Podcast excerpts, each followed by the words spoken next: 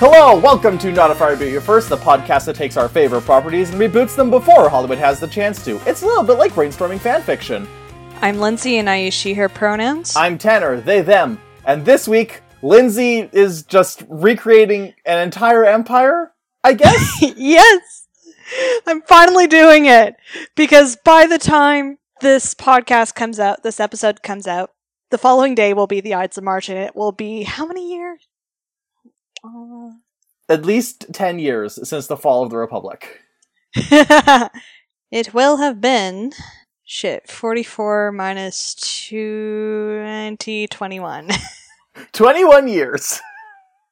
Well no matter what it's like over 2000 years since it's been a while. Fuck! Since caesar's assassination because yes this this episode comes out on the 14th the 15th of march is the ides of march what's an ide uh 15th and the Okay, so according to Wikipedia, there's actual like religious Roman religious significance to the Ides of March. Um, the Ides of each month was uh, sacred to Jupiter, the Roman supreme deity. The Flamens Dialis, uh, Jupiter's high priest, led the Ide sheep in procession along the Via Sacra to the Arx where it was sacrificed. In addition to the monthly sacrifice, the Ides of March was also the occasion for the feast of Anna Perenna, the goddess of the year, uh, from the Latin word annus, which means year. That's where we get the word annual from. Uh, whose festival originally concluded the ceremonies of the new year.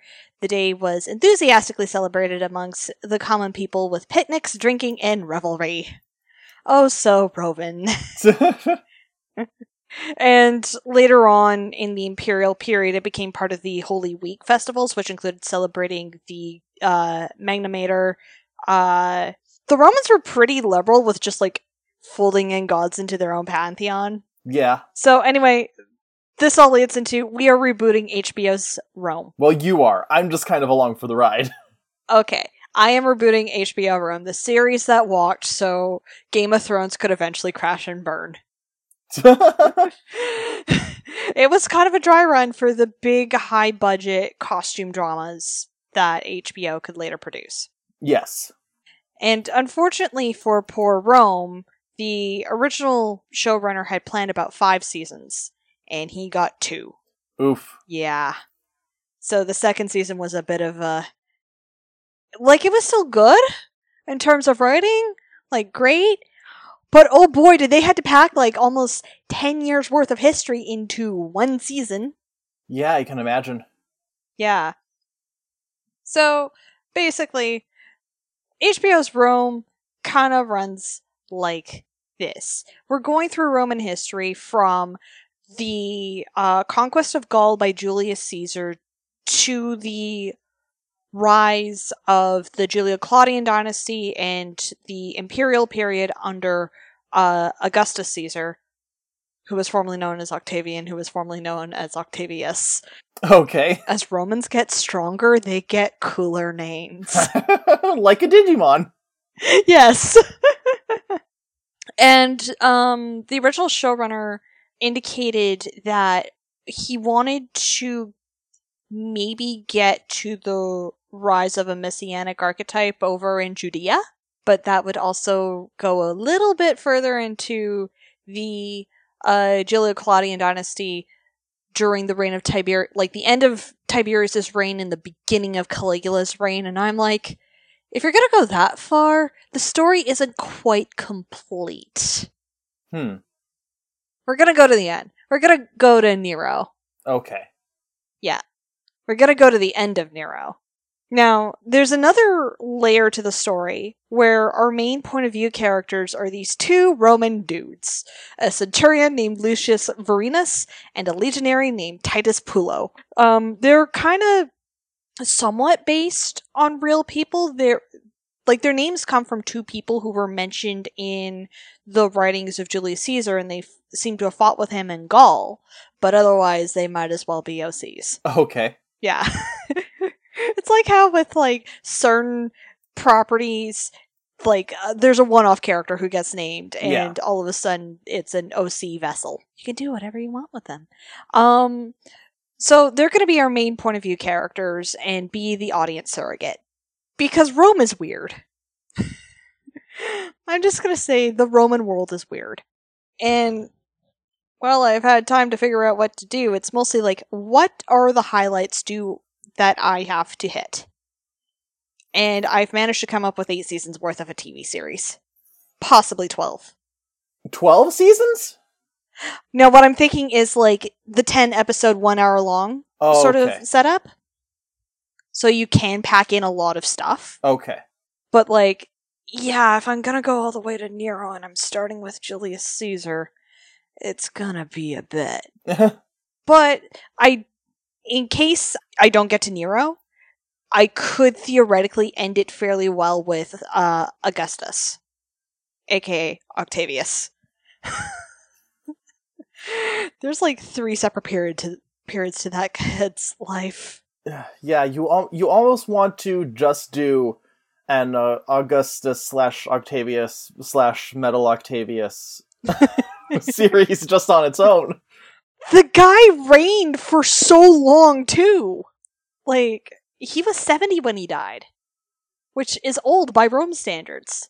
See, what was there really so much going on in his life that you can make several seasons worth out of it?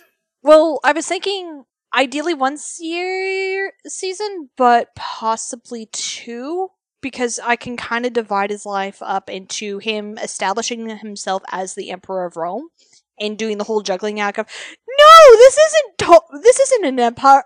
Empire. I'm totally not a a monarch. Senate. the place just rubber stamp whatever I want. And then the second half is more him. There was a lot of disasters that that hit the Julio Claudi family all at once, oh, okay. and it's mostly him trying to navigate all that. Um, like his designated heirs died, uh, very suddenly. There was a bunch of other scandals going on. Like, it, it's more like the damage control half Hmm. until you get to Tiberius, who was not his favorite and was not supposed to be the heir. Which uh, creates a complex for a guy. I can imagine. Yeah. he uh, tried to retire one time and nobody was happy about that. Uh oh. Yeah. So Augustus might require splitting into two seasons, but I can see like in a single season of Augustus, the high point will be or not the high point, but like the big budget part will probably be in the middle with the Battle of the Teutoburg Forest. Okay. So anyway, we should probably start from the beginning. We're gonna go to Julius Caesar and the first triumvirate, which consisted of him, a dude named Crassus, and a dude named Pompey Magnus. Pompey Magnus was the golden child of Rome at the time, and like he rocketed up the Mons Maiorum with a lot of like the, nobody had ever seen a kid like him before. A, a kid, I mean a man like him before, but like you start off young in Rome. And he managed to get an unprecedented four triumphs. Like prior to him, a general was lucky to get one triumph, and it was considered no, you only get one. The gods deem it you only get one.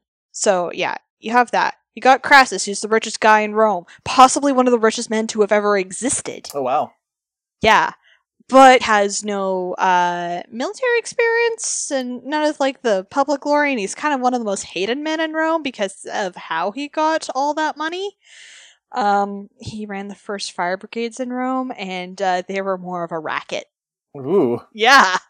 Um, and then, of course, there's Julius Caesar, who managed to scrape through the proscriptions of Marius and Sulla by the skin of his teeth. And uh, he's been rocking, rocketing up the Mons Maiorum himself, and he is now back in Rome after conquering Gaul, which is modern day France and parts of Belgium. So they're trying to run things together, but then things start falling apart because big personalities. And then uh, Crassus decides that, you know what, I want some actual glory and respect in Rome. I'm going to invade Parthia, which is modern day Iran. And he loses badly. Uh oh. He gets captured. There's one story of his death, and this is the one that we're going to go with because it's the most dramatic. He got uh, gold poured down his throat. Yikes. Yeah. George R. R. Martin pulled a lot of stuff from history and how uh, Viserys went out in Game of Thrones. He got that from Crassus. Um, the triumvirate breaks apart. Pompey winds up fleeing to Egypt, but then he gets betrayed by Ptolemy the Eighth. And they're like, oh yeah, we're going to impress Rome and bring stability back to Egypt and get some Roman protection by presenting Pompey's head to the last man standing in this triumvirate, Caesar. Caesar did not want that. Hmm. Caesar was actually very famous for his clemency and for like being a very forgiving victor. And he wanted to reconcile with Pompey. They were friends. They were at one time father and son in law because Pompey was married to Caesar's only legitimate child, Julia. And Julia sadly died in childbirth. Hmm, that's some age concern. Look, it's it's Rome. In fact, they treated marriage very differently from even how we do it now. Like we still go in thinking, "Oh, this is potentially for life." Roman's like, "No, this is a business contract. As soon as like this becomes inconvenient, you're splitting." Hmm. So yeah, a lot of people were just married and divorced like that. okay, well that's good, I guess. But yeah, in the case of Julia and Pompey, they seem to have actually loved each other, which is kind of rare at the time. And like, Julius Caesar's like, Julia was my only child. So we have a connection here. I want to reconcile with you, Pompey, but I can't because he's dead. yeah, he was legit pissed. That's why he ends up teaming up with Cleopatra. hmm. Now, this is where we bring in uh, Vorenus and Pullo because uh, Cleopatra's kind of in exile because she and her little brother are kind of having a civil war because they are joint rulers, but they're not getting along. And honestly, Cleopatra's the only one who actually knows what the fuck she's doing. um, basically, Rome does a bit of an old history where in our timeline, Caesar fathered a child with Cleopatra. She named him Caesarion. In Rome's timeline, Titus Pullo is the one who fathers Caesarion. hmm And this is going to become important a bit later. So you go back to Rome, you do all of the other Rome politicking stuff. There's um certain characters that I am gonna change because I wasn't entirely 100% on board with their portrayal. Uh, mostly Atia. Atia got the scheming mother. Uh, she's like proto Cersei Okay. basically. Yeah. But yeah, she got the full scheming mother treatment when like first off there's not a lot about Atia. Atia is Julius Caesar's niece Okay. and she's the mother of Octavian Okay. because uh Octavian aka Augustus was the grandnephew of Caesar and he becomes the chief heir to Caesar when Caesar is assassinated. So what we know about Atia is that she was actually considered overprotective by Roman mother standards.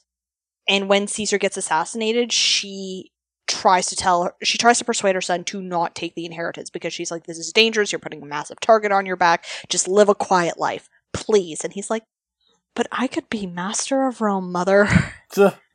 I could have it all. And he did get it all. He gambled right. So, yeah, season one is mostly going to be the events from the breakup of the triumvirate to Caesar's assassination. And we're going to see that. Another important player that we're going to have and develop is Brutus. Because Brutus kind of has. I feel like he gets a really odd treatment in most stuff set like about this period. I think maybe Shakespeare was the closest in portraying him as a very conflicted idealist because it's all based around the nature of his relationship to Caesar.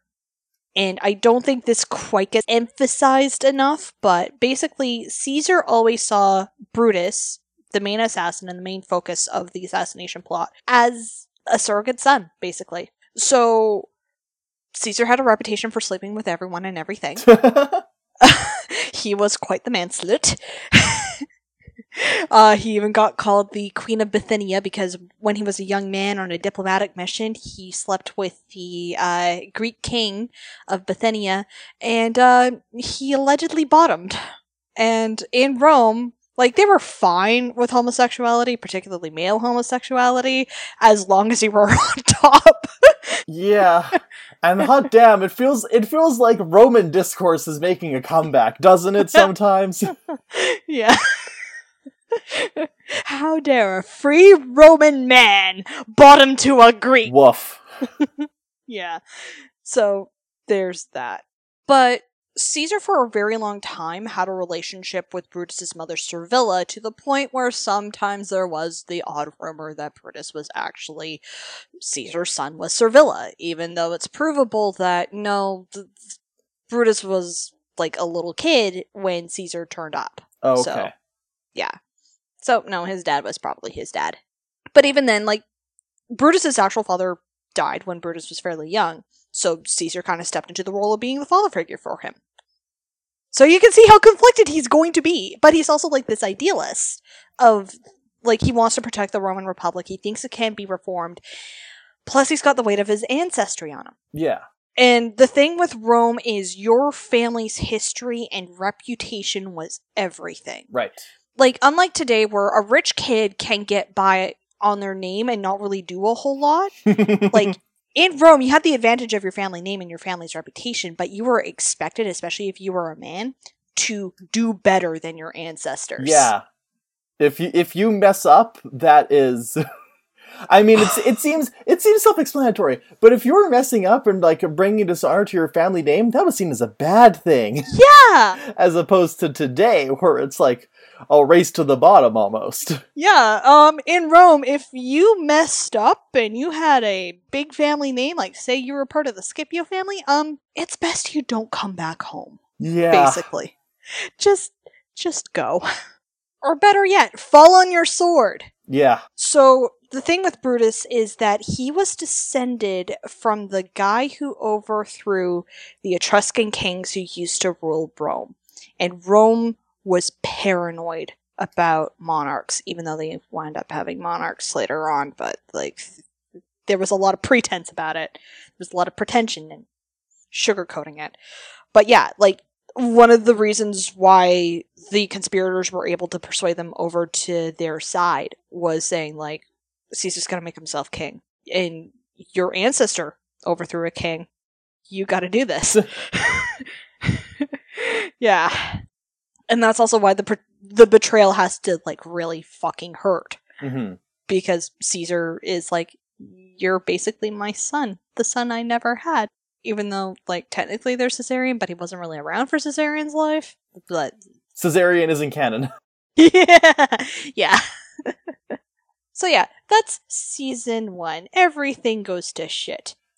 Which the thing with Rome is that this was like the longest period of semi peace that Romans had had during Julius Caesar's reign as dictator because he makes himself dictator for life. Uh, because prior to that, they had gone through like 50 years of civil war after the fall of Carthage. Like, there's an entire generation who have just known nothing but violence. And now, fuck, another civil war. Again, our children are gonna die. Why do the gods hate us? Not enough bull sacrifices. Um, so season two is going to be uh the conspirators versus Caesar loyalists, which will consist of Octavian. Uh, he goes from Octavius to Octavian when he takes on Caesar's inheritance. Uh, Mark Antony, who, despite being a hedonist who will fuck everything that fucking moves, even more than Julius Caesar. Uh, this- he was still a really good administrator and super loyal. Is the problem with the Roman politicians is that they're just too horny? I mean, I know that was Caligula's problem they made a movie about, but we're not even close to there yet, so. Yeah, a lot of them were way too. Horny. They were either too horny on main or not horny enough, in my opinion. will, will you be reaching Caligula? yeah, he's um he is the third emperor. Um, so it goes Augustus, Tiberius, uh, Caligula, Claudius, and then Nero. Trust me, Caligula's reign is only gonna be a single season because he was one of those emperors who burned hot and burnt bright and uh, went out super quick. Roman Empire, 80% speed run. yeah. Yeah, so season two is mostly like the fallout from Caesar's assassination. There was a missed opportunity in the original series when Caesar was assassinated. They didn't show Mark Antony making his very famous funerary oration. So, um, if you know your Shakespeare, that's the Friends Roman countryman speech. Instead, they had they kind of like cut from Mark Antony about to make that speech to someone in a bar, kind of jokingly riffing on it. hmm And it's like, no, this is the speech that whipped Rome into a frenzy to chase out the conspirators from Rome. Yeah, We gotta show that. yeah. That's gotta be the season showstopper right there. So, we're probably not gonna do the full friends, Romans, countrymen, lend me your ears thing, but we could probably piece together something along the lines of what was actually said. And what we do know is that because unfortunately the actual speech was kind of lost to history, It's not like anyone could li- live tweet it. Yeah. But basically, it whipped the crowd up into a frenzy to get the conspirators out of Rome. Uh, Mark Antony also made a whole bunch of big promises, like Caesar left all of his fortune to Rome. He didn't. Um, but he pointed out, like, Caesar loved Rome, and he wanted to protect Rome and do good by Rome, and he was, you know, doing all these good things to try and get it stable after 50 years of civil war. So, like, it's got to be powerful enough that yeah, it hits you hits you right here. And then we go to season 2. It's mostly cleanup, but also like the problem of Mark Antony and Octavian fucking hate each other. They both see themselves as the legitimate heirs to Caesar, even though Mark Antony wasn't named in the will. And they form the second triumvirate with a dude named Lepidus, who's kind of like he's the Zoidberg of the group. so he's a large lobster man. yeah, might as well. He got North Africa and Hispania. That's about it. Even then, he didn't keep Hispania for long. no, the big conflict is be- going to be between Octavian and Augustus, and not Augustus. Fuck, uh, Mark Antony, and because Mark Antony famously runs off to Egypt and fucks Cleopatra. Also, I want to note something on the casting of Cleopatra. Um, she's probably not going to be played by an African descended actress, but I'm thinking Greek or Middle Eastern. yeah, I, I don't. Society has progressed past the need of a white Cleopatra. Yeah. But here's the thing about the Ptolemies. Uh, they were Greek. They were from Macedonia. They also really did the whole incest thing that some Egyptian dynasties did. Not all Egyptian dynasties, but some. Uh, so she's lucky that she turned out to be the smart one. She also wasn't quite that much of a looker, but like what attracted people to her was that she was super intelligent Yeah, just a really great conversationalist. We almost need someone who can speak like three languages. Because she's known to have spoken uh, Egyptian, Greek, Latin, um, and I think she spoke Hebrew and like an old version of Arabic. okay. Yeah. So she needs to be multilingual and have charisma for days. Yeah. Which actors mostly do, but like she's got to be able to work a crowd. Like she was super popular in Egypt during her time. So yeah, there's that. There's a whole issue over um while Mark Antony was stupping Cleopatra, he also was married to Octavian's sister Octavia. Which yeah, That's certainly not confusing at all. Yeah. Rome, just not known for being creative when it came to names. Also, there was the whole Mark Antony is like, oh yeah, I'm going to conquer Syria and give it to my one son. I and this chunk of North Africa is going to go to my daughter, and this other chunk of Asia Minor is going to go to my other son, and Caesarion is going to get Egypt and Rome. And it's like, Mark, Mark, honey, that shit ain't yours to give. Yeah. so yeah, the, the big conflicts, lots of intrigue, but again, Mark Antony is actually good at appointing like lieutenants and people to govern other places because uh, Augustus actually like kept all of Mark Antony's uh, like governor appointments. Okay. and there was a bunch of client kings that um, Mark Antony appointed. That Octavian's like, actually, yeah, y- you're competent. You can stay. And actually, all of you are really good choices. Fuck. also, you're all loyal to Rome. Fantastic. So yeah, the big ending battle is going to be the Battle of Actium, which is a, a naval battle, and then that's where Mark Antony is defeated. He goes back to Alexandria. He and Cleopatra barricade themselves in the palace. They eventually die. I don't know if we're gonna do the snake death though for Cleopatra. okay. How do you feel about that? Uh, I mean, th- is it ex- historically accurate, or was it like a, a sensationalist thing created? Probably sensationalistic, mo- made most famous by Shakespeare. What is her more likely death?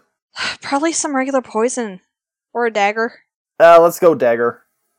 Yeah. I guess I don't know. It's it's not something that has a huge bearing on the historical, uh, like repercussions, really. Yeah. Yeah, it's just most people are like the sort of asp that were that was available in Egypt, that's a really painful way to go out. And I doubt Cleopatra would have wanted that wanted it that way. Like, yeah, it's dramatic, but also like, give me a sword. I mean, you just don't like snakes. Yeah, I I don't like snakes. I mean, you don't have to be on set while they do it. I know, I know. Even then, I can't imagine, you know, having to wrangle a snake to do that. I know it's not going to be a poisonous snake at all, but like, fuck. A lot of historians have said that Cleopatra probably injected a poison into her body rather than using Yeah. the snake or any weird stuff. So Yeah. that that's probably a better thing is either drinking or injecting poison. Mm-hmm. And there was plenty of poisons lying around at the time. Yeah.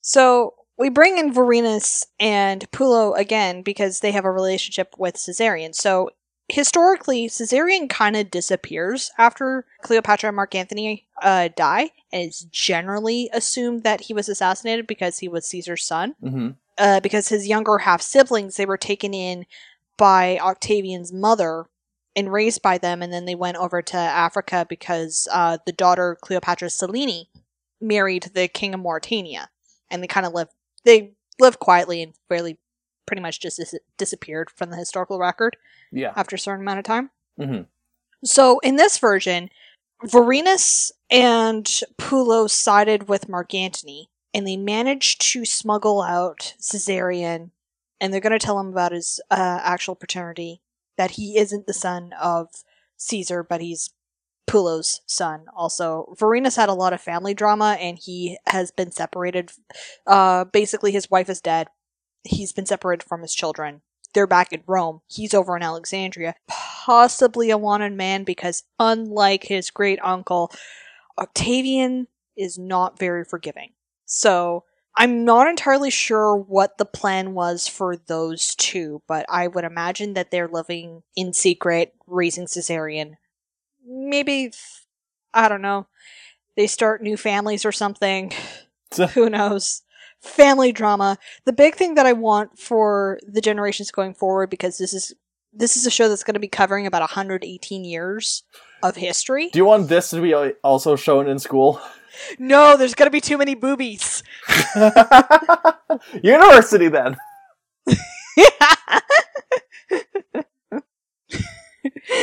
yeah, the uni students can take the boobies and the full frontal nudity. because also Romans had very different um they were actually pretty relaxed about nudity, so yeah. So yeah, there's gonna be that. Third season is Augustus as emperor, trying to figure shit out. Also during the second season is when or even as early as the first season, um he had two guys, one named Maecenas and the other guy named Ag- Agrippa, who helped him out a lot, Okay. especially when uh, he became when Augustus became emperor. Because he, a thing about Augustus is that he didn't have the best health out there, and it's a miracle that he made it to seventy. One of the reasons why he was trying really hard to establish his rule over Rome and why it was so difficult was because he had a reputation for cowardice, allegedly. What would happen is before a big battle or a big military campaign would happen, he would get sick.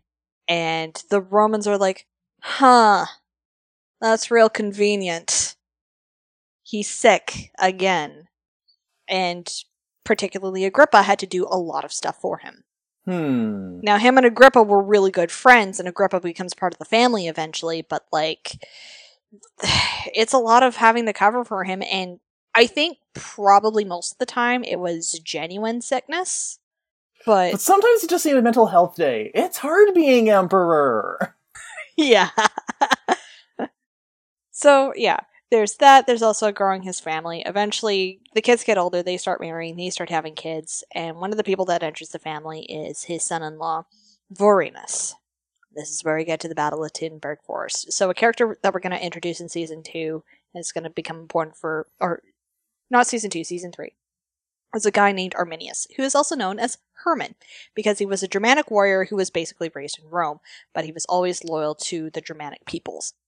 And part of Augustus's vision for Rome is that he thought that Rome's natural borders, especially in northern Europe, should have would make like an L-shaped access from the Elbe River, so from the North Sea down to the Alps, and then along the Danube to the Black Sea.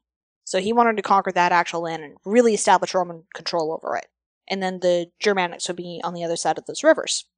So Vorenus, who has very little military experience and is really just a lawyer, so you know this is going to be bad, This is going to end wonderfully. leads three legions and their camp followers and baggage trains slowly into Germany. And they're led being guided by Arminius, who is secretly a German loyalist. Whoops. So they get betrayed real bad. And also maybe caught in a freak cyclone. just on top of it all. and people get massacred. It's gonna it's not gonna be a fair battle. It's gonna be super scary, but also like we're gonna light it better than like the one battle in season eight of Game of Thrones, the the one against the Nightwalkers. See, I wasn't watching Game of Thrones. I extremely was not watching Game of Thrones by that point. Actually, to be fair, I think I was I was not watching Game of Thrones so hard I went back around the loop and was kind of watching it again. Do you know my dad started watching Game of Thrones with the second episode of the last season? oh no. That's where he started from. Oh honey, no. And every every week I'd just be up there like, "Do you even know what's going on?" No. Then why do you keep watching? I don't know. it wasn't even the season with tits all that often. but, but what I do remember from that battle, because I did see gifs of it on Tumblr, and it was very blue. Yeah. It was it was very uh, day for night blue. hmm Yeah, we're gonna light it so much better. Pretty sure Power Rangers Mystic Force had better day for night. yeah. But yeah, um later on uh the Romans lead expeditions into Germany to try and like figure out like what happened, maybe find survivors. Um what happened? and also find the all important eagles. Cause you lose an eagle, you might as well you might as well not come back. and they do manage to get like two of the three eagles back, but like they never use those legion numbers again. And apparently, when they go into the Teutoburg forest, it is like a nightmare scene where you could see where like people were impaled. There's skeletal, like half rotten skeletal remains all over the place, just carnage everywhere. It's like something out of a horror movie. I want the set designers to go buck wild. this is your free reign budget. yeah, here is uh you know what? Him the check over blank, just fill in the cost after. so yeah, that's gonna be like a climax, or at least like for the Augustus arc, the mid part, because afterwards it is all disasters for the Jul- Julio Claudian family. Uh, Augustus was grooming uh, two of his grandsons to become emperors after him. They were like real good, real smart. And then all of a sudden they fucking died from disease. Like, unfortunately, this starts the rumor about Augustus's wife, Livia. Livia has a reputation for being the evil stepmother who poisons everyone. oh no, not again. Yeah, yeah. Um, she probably didn't. She maybe poisoned one or two people. I mean, she was an ambitious Roman matron, but what? Nobody wanted Tiberius to become emperor. That's the thing. Tiberius was never cut out to be emperor. He didn't want to be emperor. He got burned by his own stepfather, Oof. uh, Augustus, too many times. He was forced to divorce his first wife for another woman, and that woman cheated on him so bad. There's a reason why he tried to retire. To and just be like, you know what, fuck everybody, I'm out. And then there was the other kid that nobody wanted on the throne because everybody thought he was gonna be a, a disaster himself, Claudius, who actually turns out to be the good emperor. Hmm. Yeah. Uh, the biggest mark against him was that he probably had a stutter. Oh no. Yeah. That might have been something else too. Um, there's rumors that Julius Caesar might have had epilepsy. Hmm. So I don't, I don't know. I I feel like if he did that would have been okay. So on the one hand, I feel like that would have been much more well documented if it was true because they. I want to say that's the kind of thing like uh, he was possessed by a demon. Yeah, and then we that- could go back, look at his symptoms, and go, "Oh, that's fucking epilepsy." Yeah, but on the other hand, like the the Romans were at least kind of knowledgeable about health stuff. Yeah. But they were also really big about like editing history to make themselves look better. That's true, but it's also it could have been something that they had enough of a handle on that they didn't think it Yeah. was important enough to mention. Yeah. And like most of the time Claudius kind of spent his life in the background and basically living as an academic, as a pet academic for his family. Okay. So he isn't really involved with a lot of stuff until Caligula because Caligula's like, "Oh yeah, it's just Uncle Claudius. I can totally control him. He'll do whatever I want." Your friend and mine, Caligula. yeah. so yeah, the thing with Tiberius, most of Tiberius's character stuff is going to be during Augustus's reign because Tiberius only reigned for about ten years, and he was uh very reclusive when he was actually emperor. He basically didn't live in Rome; he lived on the island of Capri, and um, Did he invent the pants? no, Romans didn't like pants. Oh no. They thought it was barbaric. That's why nobody trusted him as emperor. He invented pants. yeah. He's wearing that Gallic shit.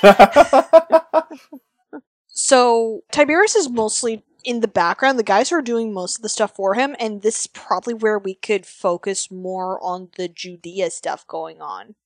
Um, oh, because I, I Because- did. I was looking at some stuff while you're uh, setting up backstory, and I did see that the creators wanted the series to end like right before Jesus was born. yeah, and I'm like, nah, the story isn't complete for Rome or for like this part of Rome. I just feel like it should have gone to Nero. I don't know. It feels more complete to me. Okay. But I can also see like why they wanted to end with like the birth of Jesus Because like- they don't they don't want to portray it probably. Yeah, there is that, but like we don't necessarily have to portray Jesus himself because like there's very little evidence that the, you know what there might have been some religious leader named Yahushua ben Yosef living in Judea at the time. Hold up, everybody. We about to blaspheme. I'm sorry, Christina. Listen, I okay, Lindsay. I know you don't go on the Loser Like Me Discord very often, but most of the time, the person posting in the faithful chat is me, and I'm just sharing like Christian memes. well, my point being is that Jesus actually had like a super common name. It's like how at our high school there was like seven Joshes. and Jor- Jordans. There was mostly Jordans. Yeah, there was a lot of Jordans. So we might portray stuff in uh, Judea. We might go to other parts of Rome to see what's going on. Maybe go up to Britain or whatever. Also, there's Germanicus, who was Tiberius' son, and uh, Was he a man German gets little- loyalist? No, this is um, actually a Rome loyalist, a member of the Julio Claudi family, who was the golden star of the family. Why did they name him Germanicus then? Because he was, uh, he helped conquer a whole bunch of Germany. Okay. Yeah. Because the Romans also like to give, like, you are successful conquering X place, so we're gonna give you the name of the place as part of your. It's a cogn- cognomen. Uh, there's a famous general from the Second Punic Wars named Scipio Africanus because he conquered Africa. Okay.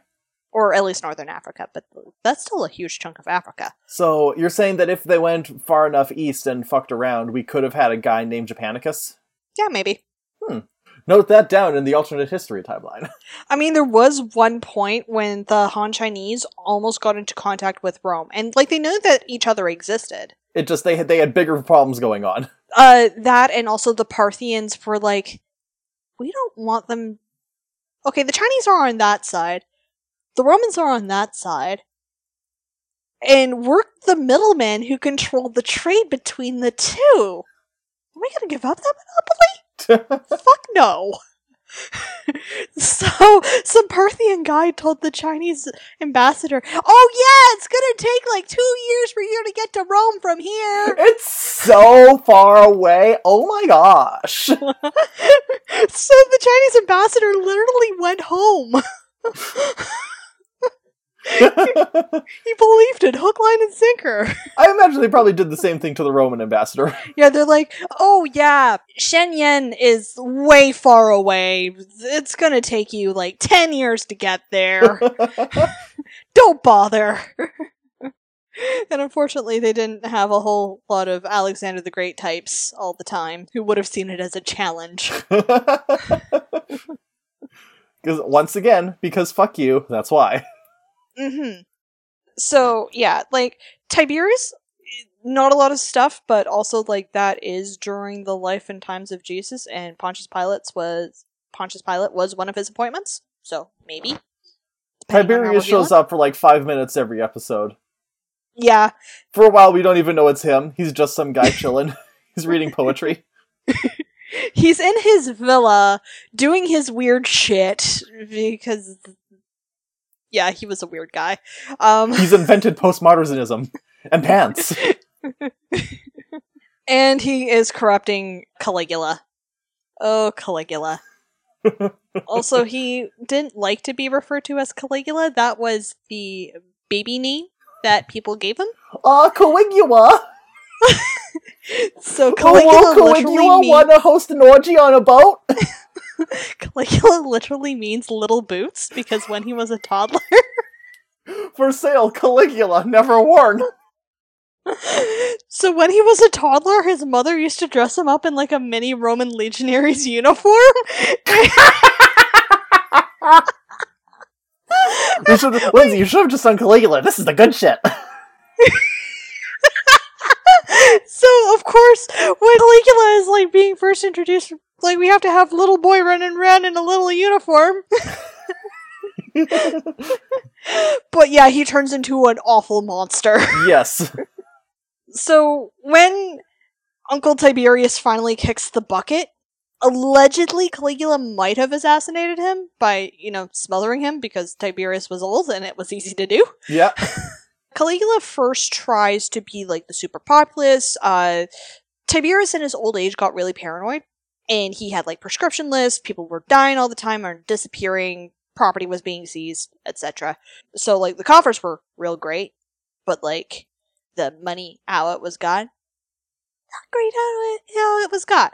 Um, so Caligula famously like burned those proscription lists and then just like threw money to the crowd. Just orgies and games and banquets galore. We're gonna have fun times. We're back, baby. Uh, he has a weird relationship with his sister Drusilla. Maybe incestuous, maybe not. But everybody at the time was like, this is real weird. You have a wife. Yeah. But okay, hang on, hang on. I gotta ask because I just got a brain blast. The guy from Gladiator. Who was that guy? Um, that was Commodus. Uh, he was the son of Marcus Aurelius. That's more towards the beginning of the decline of the Roman Empire. Okay. Yeah. Marcus Aurelius is considered the last good emperor. Okay. And then it's just downhill from there. A couple of upticks, mostly because of Aurelian, my underrated boy. Uh, he got assassinated too soon. He got assassinated because of a fucking miscommunication. ah. But that's the crisis of the third century. That's like way off from where we are. Okay. That's a different HBO series. Like, we're not even at Vesuvius erupting. That's a different dynasty's problem. Yeah. So, yeah, Caligula starts out fine, but then he goes crazy. It might have been because of lead poisoning. Because lead was used everywhere. It was even in the wine. I mean, yeah, but Caligula sounds like the kind of guy who would also just eat lead on a bet. Yeah. Emperor, this doesn't seem safe. Yeah, but he double dog dared me. I gotta do it. Um. So yeah, like tries to make his horse a senator. Try the whole like I conquered Neptune was to cover the fact that he chickened out on trying to conquer Britain. Conquered Neptune. Does he mean the ocean or the planet? The ocean. He ordered his legionaries on the beaches of northern France and Belgium to collect seashells and say, "Yes, we have conquered. We have conquered the sea." yeah, this is gonna be mostly a serious drama, but what I loved about Rome the series is that they took the piss out of so much of Rome because it was fucking ridiculous. and this is just gonna be this is you know what Caligula's raid reminds me of? It's gonna be like fucking Generation Kill, where the officers are just incompetent, don't know what the fuck they're doing, doing weird shit. It's Captain America shooting at scraps of metal. Everybody else is in the background going like, "We're being led by a fucking idiot." Did Caligula say that he was the son of Jupiter or that he was Jupiter? I wouldn't be surprised if he said both. He tried to live like a god. and the Roman gods were somewhat more sober and restrained compared to their Greek counterparts. oh boy. Yeah. And I'm also Jesus! Sir, he hasn't even been born yet. No, no, listen, it's great. Listen, have some of this lead. so yeah, I think we could easily pound out Caligula in like ten episodes. He lived fast and he he lived fast and he died young. We're about at time. Okay. And we still have to try and fit in Nero. Or are you just going to say, and then Nero was there, and he was fine? Well, Claudius is probably now that I think about it, probably going to be one season, and it's mostly him conquering Britain. But also, like he also has his own family problems, and um, unlike Livia, his second wife Agrippina actually does poison everybody. also, we have to cover his first wife's attempt to usurp him. It is so fucking stupid. This entire plan could be sent to the Benny Hill theme. Like she, she married another guy, and everybody, the guy that she wanted to put on the throne, and everybody knew about it. it really seems like every season and with every subsequent emperor this turns cl- this gets closer and closer to a sitcom Yeah, but uh, with black comedy because Nero is a fucking hipster. He is a spoiled hipster. Oh, And he is 16 when he comes to the throne. oh no so he also tries to be the populist leader, but again, he's a fucking disaster. But there's also all this other stuff, and thank God there's competent people around him. he eventually offs his mother. He tries to do it in the most dramatic way possible by like dropping the upper deck of her ship onto her what why because he's an artist. That's why. why would you waste a perfectly good ship do you know how many orgies you could host in there and like, okay, Nero probably didn't. He definitely didn't fiddle, but he probably didn't play the lyre while Rome burned. But at the same time, like, he really tried to gentrify Rome. he made he made out of he may not have played while Rome burned, but he definitely considered it yeah. for the aesthetic. if Rome had Starbucks. Uh, so, yeah, like there's competent people. We can introduce the guys who would be important during the uh, Year of the Four Emperors, uh, Galba, Otho, Vitellius, and the eventual winner, Vespasian. We can bring back the Vorenus Pullo family. We've gone through a couple generations of them being the POVs because of the whole uh, Rome's client patron system hmm so they've been clients to the Julio Claudi for a long time. Eventually got back into the good graces of the family. And we see their adventures and their generations and all that. They eventually side with Vespasian by the end. They're gonna choose that winning side and we're gonna get to the Flavians. Not in this series, but like historically we're at the Flavians. Okay. So the highlights are going to be peace with Parthia briefly, uh, the brief annexation of the Bosporan Kingdom, which is modern day Crimea and part of uh, southwestern Russia, the first Jewish Roman war. We're going to introduce the guys from the Year of the Four Emperors. We're going to have Boudica's Rebellion. up in Britain. Lady Bodacious. Oh yeah, it's gonna be fucking epic. That's gonna be a big highlight battle there. Um, the Fire of Rome, and just Nero being the biggest hipster hot mess ever. Nice. Oh boy. yeah. And unlike the first time HBO did a Rome series, we're gonna have the budget to do it. Exactly. Because we've got all that Game of Thrones money now. Oh yeah. And we got better tech. Ro- Rome probably did not have dragons, so we don't have to spend money on them. all right, Lindsay, normally this is this time where I would ask if you had anything else to add, but I know that you do. Uh yeah. Is there anything else very important that you need to add? Um hopefully after the successful epic we can do a prequel series set during the fallout of the Second Punic War and we can talk about the Gracchi and uh, Marius and Sulla and then we can do a sequel series about the crisis of the third century because that was actually a really interesting time All right. and Aurelian is so underrated. Yes. So we'll get to that further down the road, potentially. Um, but for now, Unice tempus, quo et opera quasi deserviens, utilitate nostre pares.